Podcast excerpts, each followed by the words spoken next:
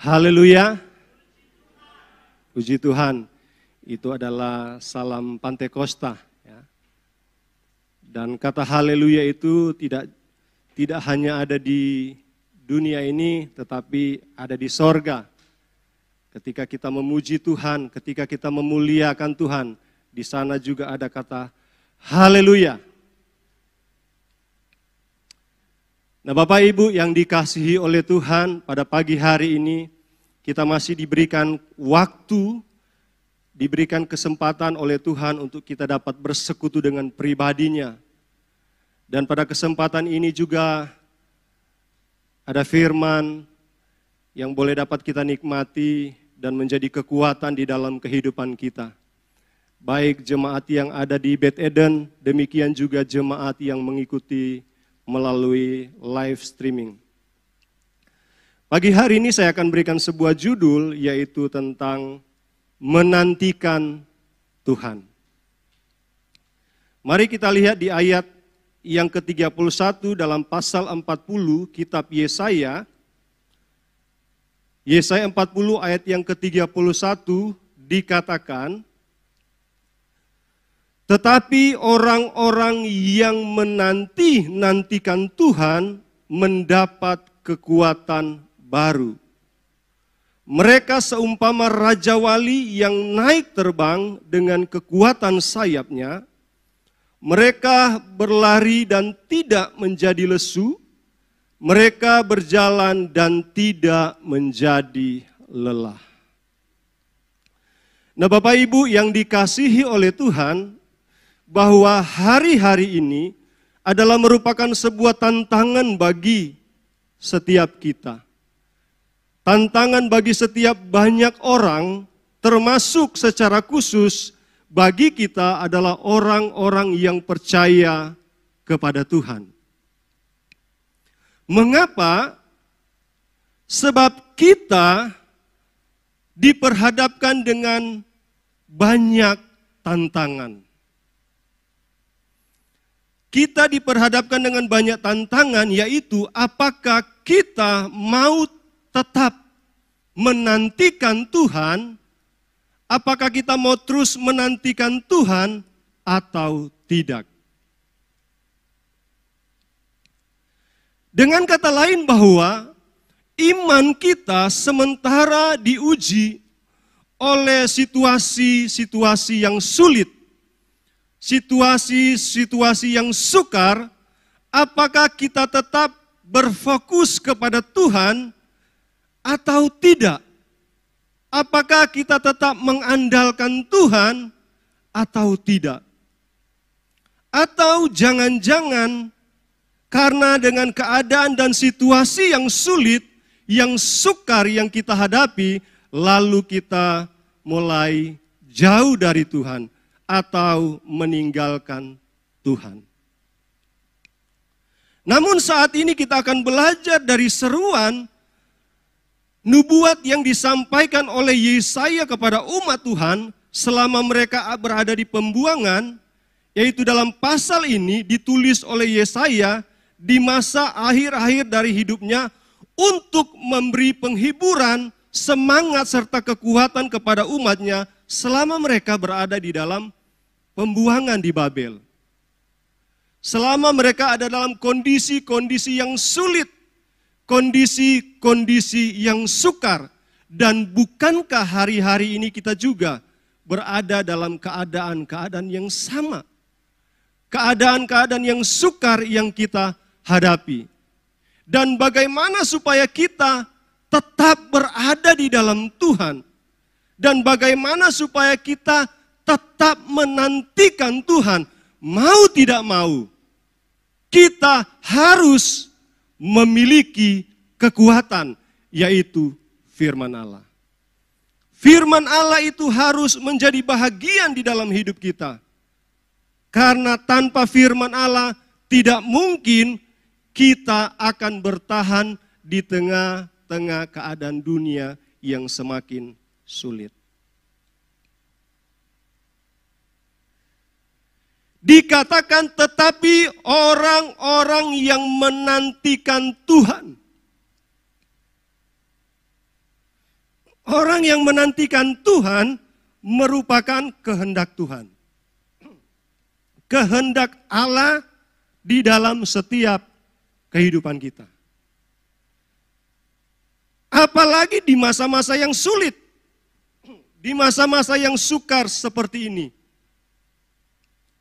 Membuat kita sebagai orang yang percaya banyak kali membawa kita terbawa oleh arus sehingga kita mulai jauh dari Tuhan. Namun saya percaya bahwa orang-orang yang menantikan Tuhan tidak demikian. Orang yang menantikan Tuhan, mereka akan menjadi orang-orang yang terus memandang kepada Tuhan, berfokus kepada Tuhan. Karena apa? Karena mereka sadar bahwa pertolongan dan keselamatan yang sebenarnya itu hanya datang melalui Allah. Kemenangan yang sebenarnya itu hanya datang melalui Allah. Nah, Bapak Ibu yang dikasih oleh Tuhan, kata menantikan di sini dalam ayat ini memakai kata kalau dalam spell bahasa Indonesia kafa. Ya. Di, kalau lafalnya itu ditulis kaufau. Ya. Artinya di sini menantikan dengan harapan yang besar. Menantikan dengan harapan yang besar memberi makna yaitu mengikat sesuatu bersama-sama dengan memintalnya. Nah, Kata menantikan di sini mempunyai tiga pengertian yang perlu kita pahami supaya kita menantikan Tuhan dengan benar. Kita menantikan Tuhan dengan benar. Pengertian yang pertama yang saya catat di sini adalah kata menantikan di sini adalah berharap penuh. Jadi menantikan Tuhan itu dengan berharap penuh. Berharap penuh berarti dia hanya berharap kepada Tuhan dan tidak ada yang lain. Itu kata menantikan. Hanya kepada Allah dia menaruh pengharapannya sepenuhnya. Bukan sekedar berharap, tetapi dengan segenap serta sepenuh hati dan percaya kepada Tuhan. Penantian seseorang itu hanya kepada Allah satu-satunya. Pengharapannya hanya satu-satunya dia taruh kepada Tuhan. Itu orang yang menantikan Tuhan. Dia menaruh pengharapan yang penuh kepada Tuhan. Seperti yang dikatakan oleh pemazmur dalam Mazmur 71 ayat yang kelima, dikatakan, Sebab engkaulah harapanku ya Tuhan, kepercayaanku sejak masa muda, ya Allah. Dikatakan, Engkaulah harapanku. Ya Tuhan, kepercayaanku sejak masa muda. Artinya, hidupnya, pengharapannya, dia hanya arahkan, dia hanya tujukan kepada Allah. Bahkan dikatakan sejak dari masa muda. Jadi orang yang berharap penuh kepada Tuhan adalah orang yang tidak pernah main-main. Melainkan dari masa muda sampai dia menjadi tua, dia menaruh pengharapannya hanya kepada Tuhan. Bahkan dalam pasal 130 ayat 5 dan ayat yang ke-6, pemazmur berkata seperti ini. Aku menanti-nantikan Tuhan. Jiwaku menanti-nanti. Dan aku mengharapkan firman-Nya. Jadi orang yang menanti-nantikan Tuhan adalah orang yang menaruh pengharapan kepada Tuhan, yaitu melalui firman. Dikatakan mengharapkan firman-Nya. Jadi orang yang menantikan Tuhan, yang menaruh pengharapan penuh kepada Tuhan, kesukaannya adalah firman Tuhan. Kesukaannya adalah firman Tuhan.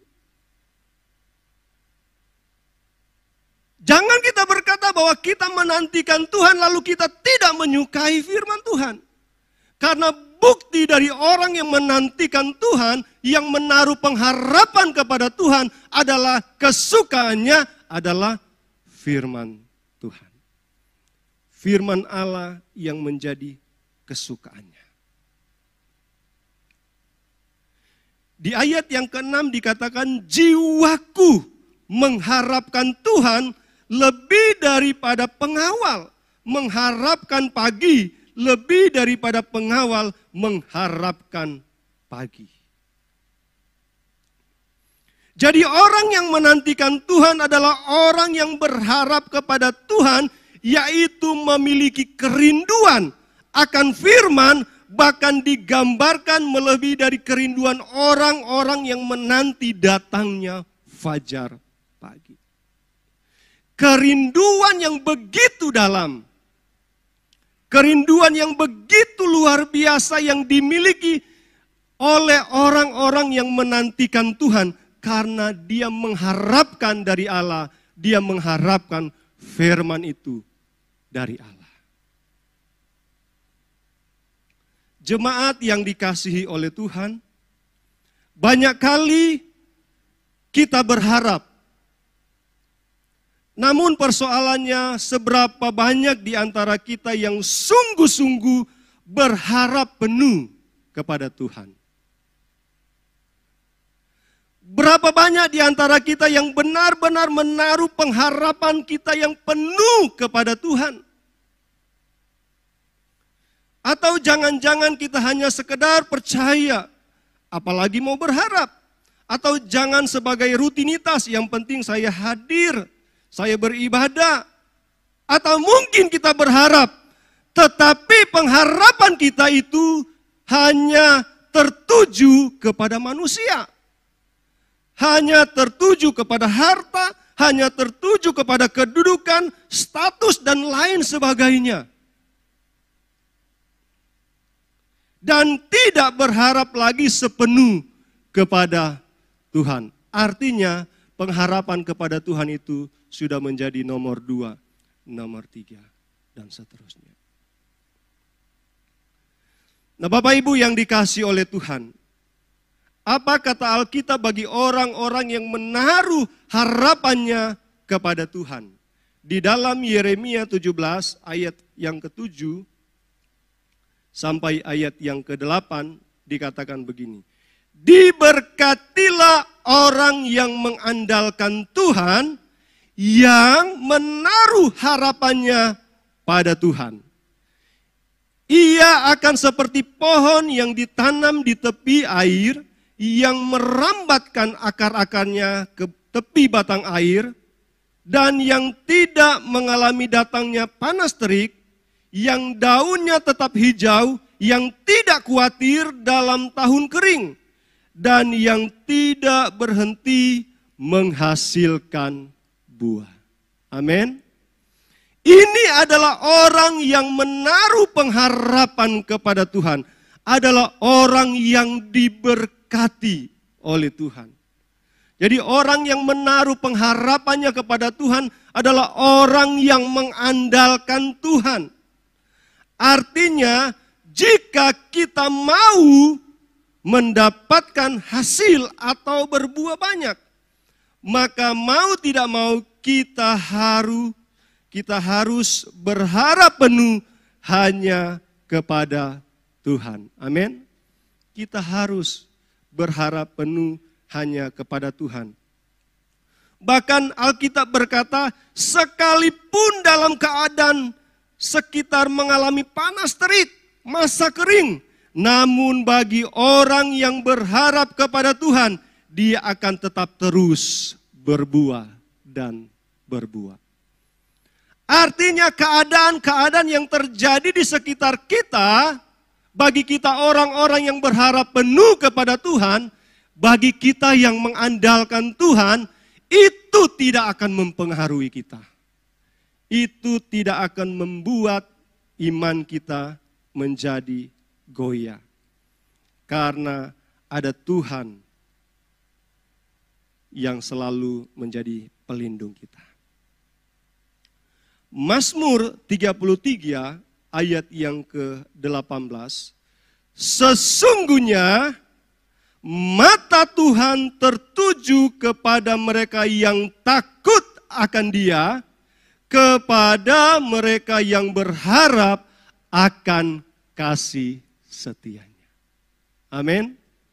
Mata Tuhan tertuju kepada orang-orang yang takut akan Tuhan. Dan kita garis bawahi, kepada mereka yang berharap akan kasih setianya. Jadi Tuhan tidak akan pernah membiarkan kita, menutup mata bagi kita. Tetapi dia selalu akan melihat kita, dia akan selalu memperhatikan kita. Karena kita adalah orang-orang yang selalu menaruh pengharapan kepada dia. Amin kita adalah orang-orang yang takut akan Dia, dan pengharapan kita selalu tertuju kepada kita. Ada ayat referensi lagi dalam ratapan 3 ayat 25 dan ayat yang ke-26.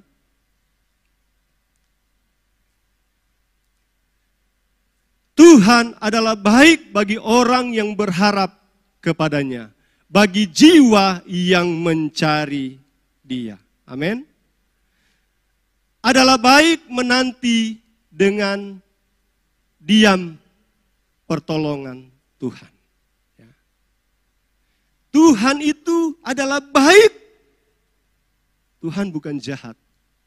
Tetapi jelas Alkitab berkata, Tuhan itu baik. Baik bagi orang yang berharap kepadanya.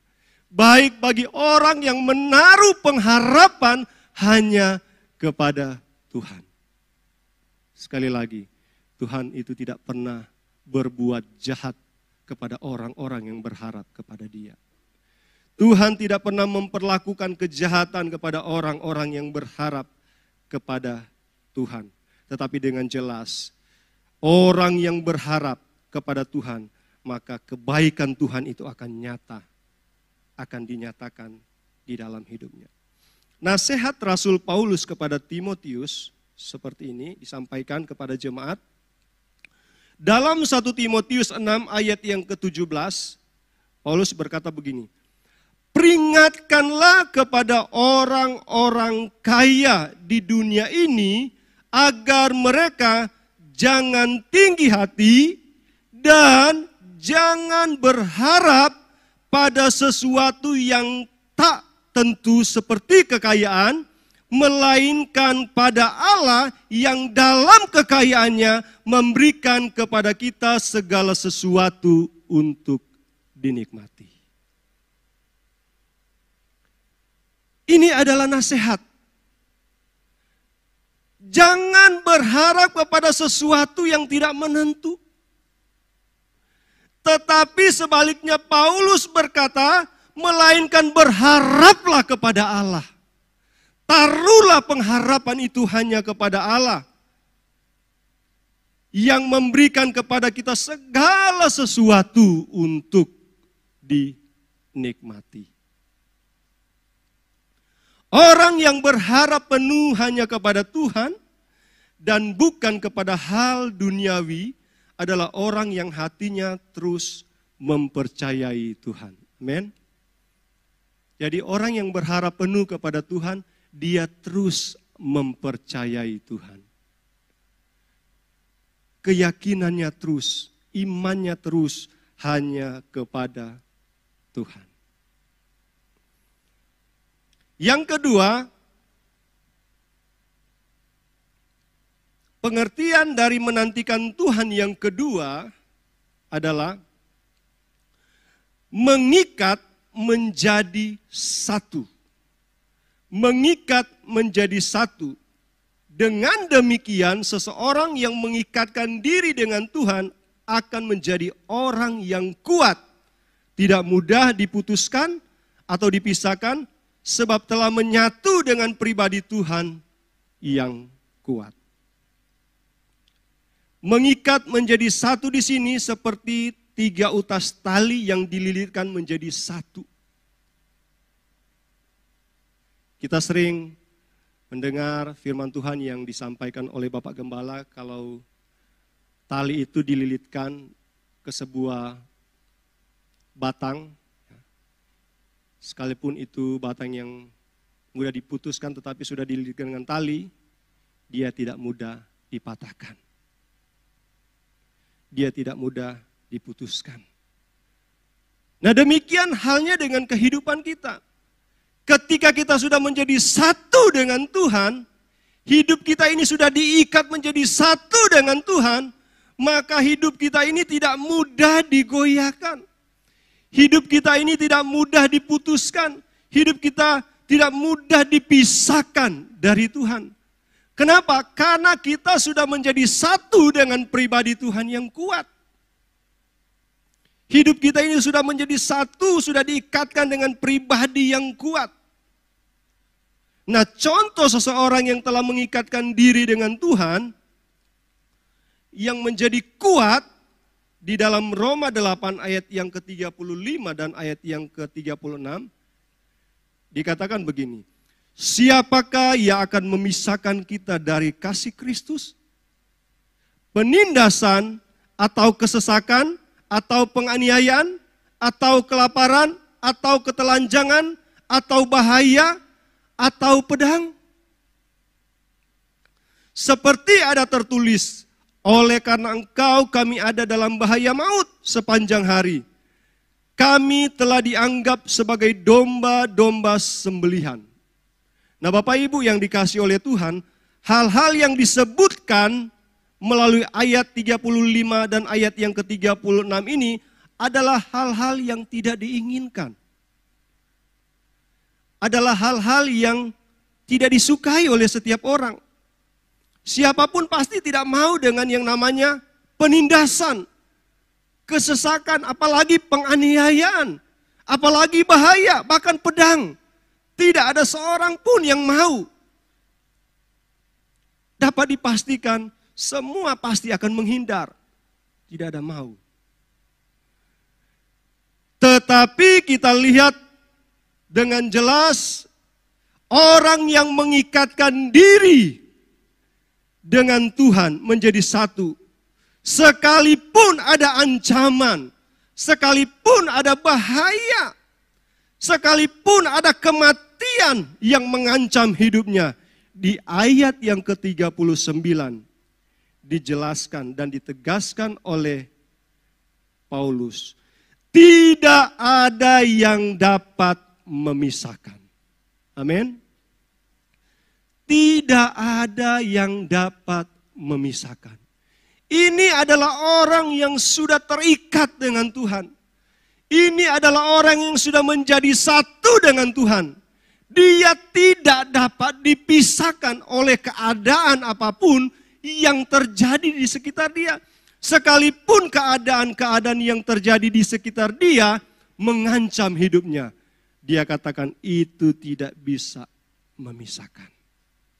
Itu tidak dapat memisahkan. Bandingkan dengan Ayub 23 ayat yang ke-10 Ayub berkata, Karena ia tahu jalan hidupku, Seandainya ia menguji aku, aku akan timbul seperti emas. Kalau dia tidak menyatu dengan Tuhan, Tuhan yang kuat tidak mungkin dia dapat berkata seperti ini.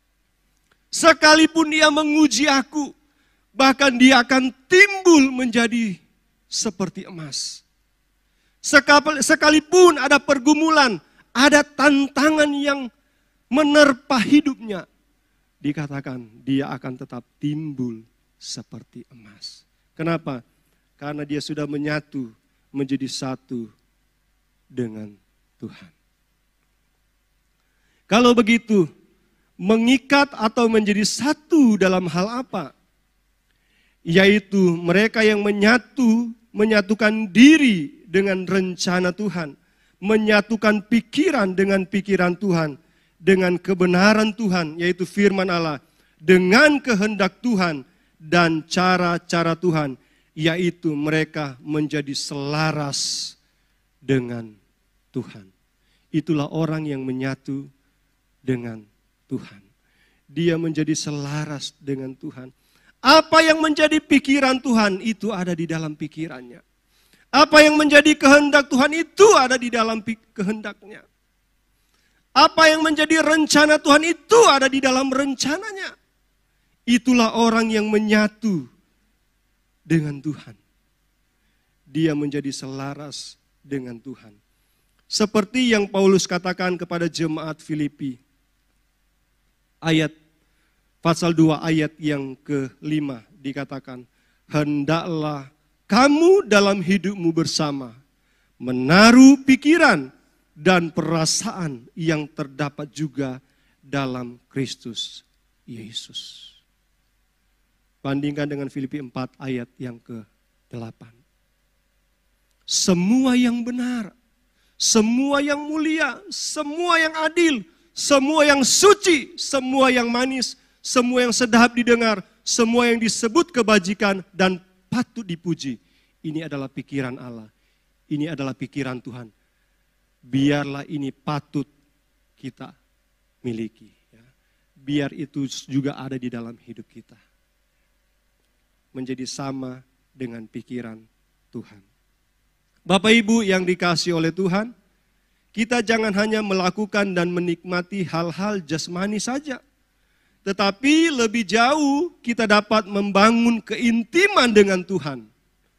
Hubungan yang kuat dengan Tuhan melalui doa kita, kita merenungkan firman Allah siang dan malam. Agar pikiran kita, kehendak kita, kemauan kita, keinginan kita selaras dan menyatu dengan kehendak Tuhan, dengan keinginan Tuhan. Kita satu jalan dengan Tuhan. Orang yang intim adalah orang yang kehidupannya berpadanan dengan kebenaran. Orang-orang yang mempunyai integritas, hati, perkataan, perbuatan berjalan seiring dengan kehendak Tuhan, keinginan Tuhan.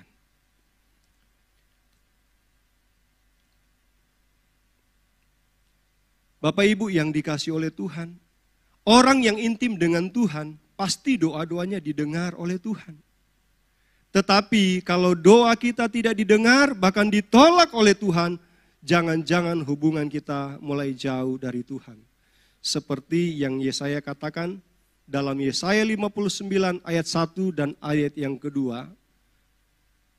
Sesungguhnya tangan Tuhan tidak kurang panjang untuk menyelamatkan dan pendengarannya tidak kurang tajam untuk mendengar tetapi yang merupakan pemisah antara kamu dan Allahmu ialah segala kejahatanmu dan yang membuat dia menyembunyikan diri terhadap kamu sehingga ia tidak mendengar ialah segala dosamu.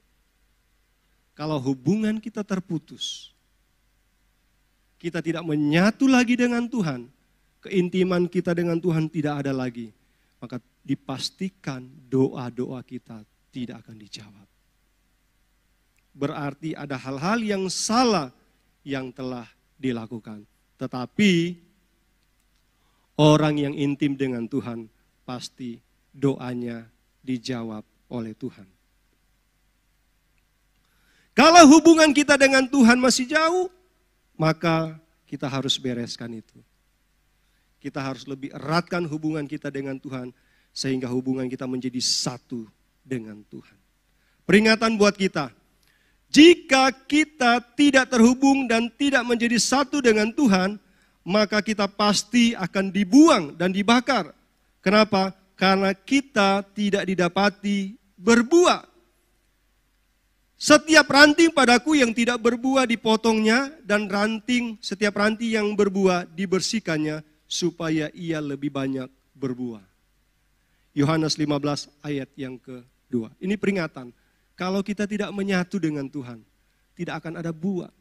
Dan kalau kita tidak berbuah, artinya kita akan dibuang, dipotong, dibakar. Itu sebabnya ikatkanlah hidup kita dengan pribadi Tuhan yang kuat. Melalui kehendaknya, melalui rencananya, melalui firmannya.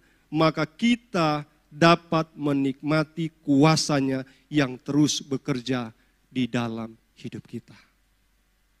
Kuasanya akan terus nyata di dalam hidup kita kalau kita mengikatkan diri kita dengan Tuhan. Yang ketiga, orang yang menantikan Tuhan adalah orang yang menunggu atau menanti dengan sabar.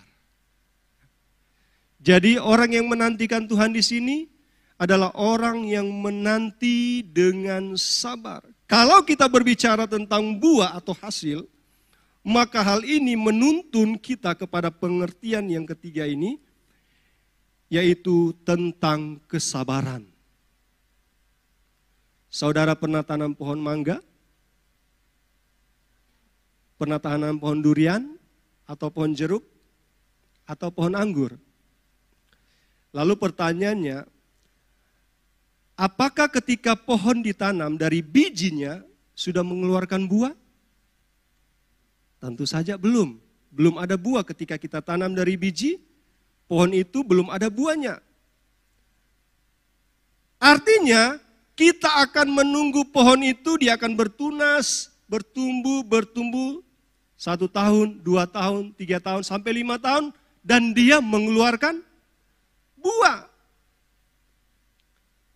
Artinya saudara akan dengan sabar menunggu pohon itu sampai dia mengeluarkan buah. Saudara yang dikasih oleh Tuhan, demikian halnya dengan kehidupan kekristenan kita. Ketika kita menanti Tuhan, kita menunggu Tuhan, maka kita harus menanti dengan penuh kesabaran. Amin. Kita harus memiliki kesabaran dalam hidup kita. Kita harus menjadi orang-orang yang sabar dalam kita menanti Tuhan. Tentu saja ada banyak hal yang akan membuat kita menjadi tidak sabar. Ada banyak hal yang membuat kita menjadi cepat putus asa, mudah menyerah. Tetapi orang yang sungguh-sungguh menanti Tuhan, dia pasti memiliki kesabaran. Karena kesabaran ini adalah bagian dari kasih. 1 Korintus 13 ayat yang keempat.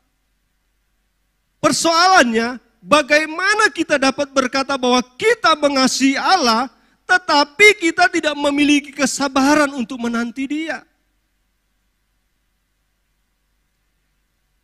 Kita berkata-kata bahwa kita mengasihi Dia, tetapi buktinya kita tidak pernah sabar dalam kita menanti Dia.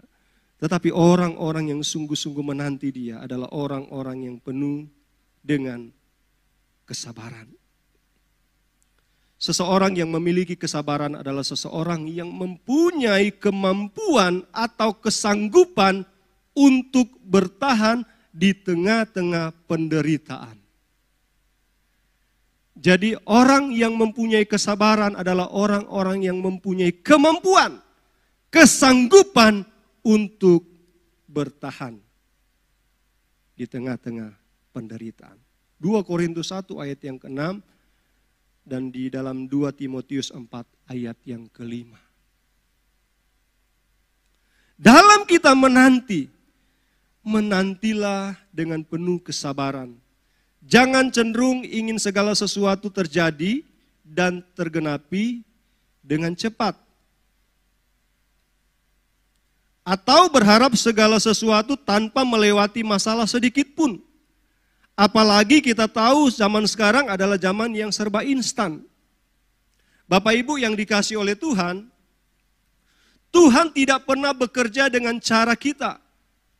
Apalagi dengan cara yang instan untuk memproses kita. Tetapi Tuhan mau kita belajar berjalan bersama dengan Tuhan, menyatu dengan Dia dalam segala kehidupan kita melalui proses yang namanya kesabaran. Amin. Menantilah dengan sabar. Pemasmur dia berkata begini, bawalah aku berjalan dalam kebenaranmu dan ajarlah aku. Sebab engkaulah Allah yang menyelamatkan aku, engkau ku nanti nantikan sepanjang hari. Mazmur 25 ayat yang kelima. Bawalah aku berjalan dalam kebenaranmu dan ajarlah aku. Jadi ini adalah sebuah proses kesabaran ya, untuk berjalan bersama-sama dengan Tuhan, di mana kita menanti nantikan Tuhan. Jaminan bagi orang yang menantikan Tuhan dengan pengharapan penuh, dengan mengikatkan diri dengan Tuhan dan menanti dengan sabar. Ini adalah jaminannya. Maka dia akan memiliki kekuatan baru. Amin. Tetapi orang yang menanti-nantikan Tuhan mendapat kekuatan baru. Ini adalah jaminan. Kalau kita sungguh-sungguh menantikan Tuhan dengan pengharapan penuh kepada Tuhan, dengan mengikatkan diri dengan Tuhan, dan dengan sabar menanti Dia, maka jaminan bagi kita itu adalah mendapat kekuatan baru. Kekuatan kita akan selalu diperbaharui kekuatan kita akan terus diperbaharui oleh Tuhan. Untuk apa kekuatan itu?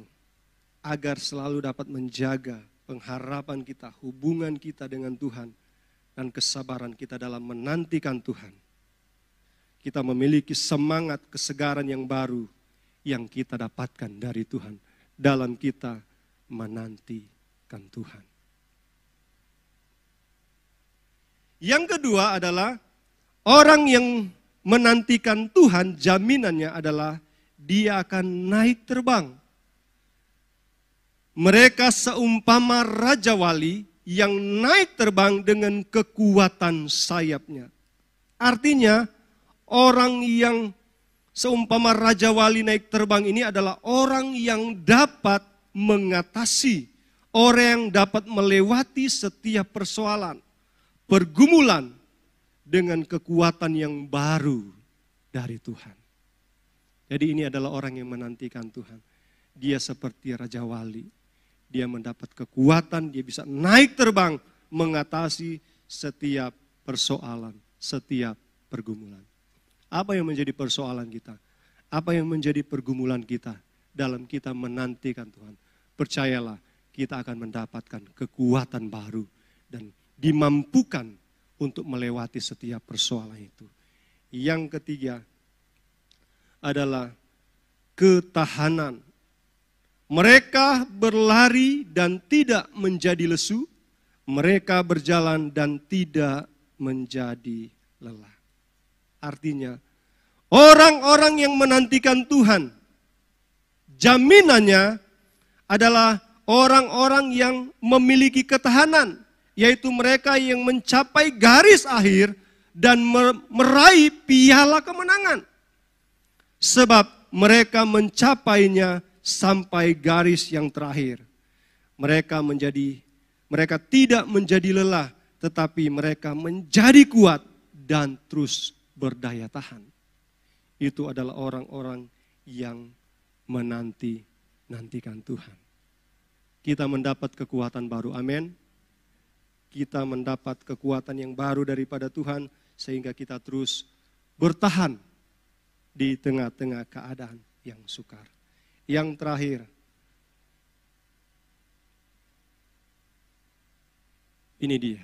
Jadilah orang yang percaya, yang terus menantikan Tuhan dengan penuh pengharapan kepadanya dan terus mengikatkan diri dengan Tuhan menjadi satu dan tetap terus setia bertahan dalam situasi yang sukar sekalipun. Amin. Kita menjadi orang-orang yang terus menantikan Tuhan. Sehingga jaminannya kekuatan itu terus akan kita miliki di dalam kehidupan kita.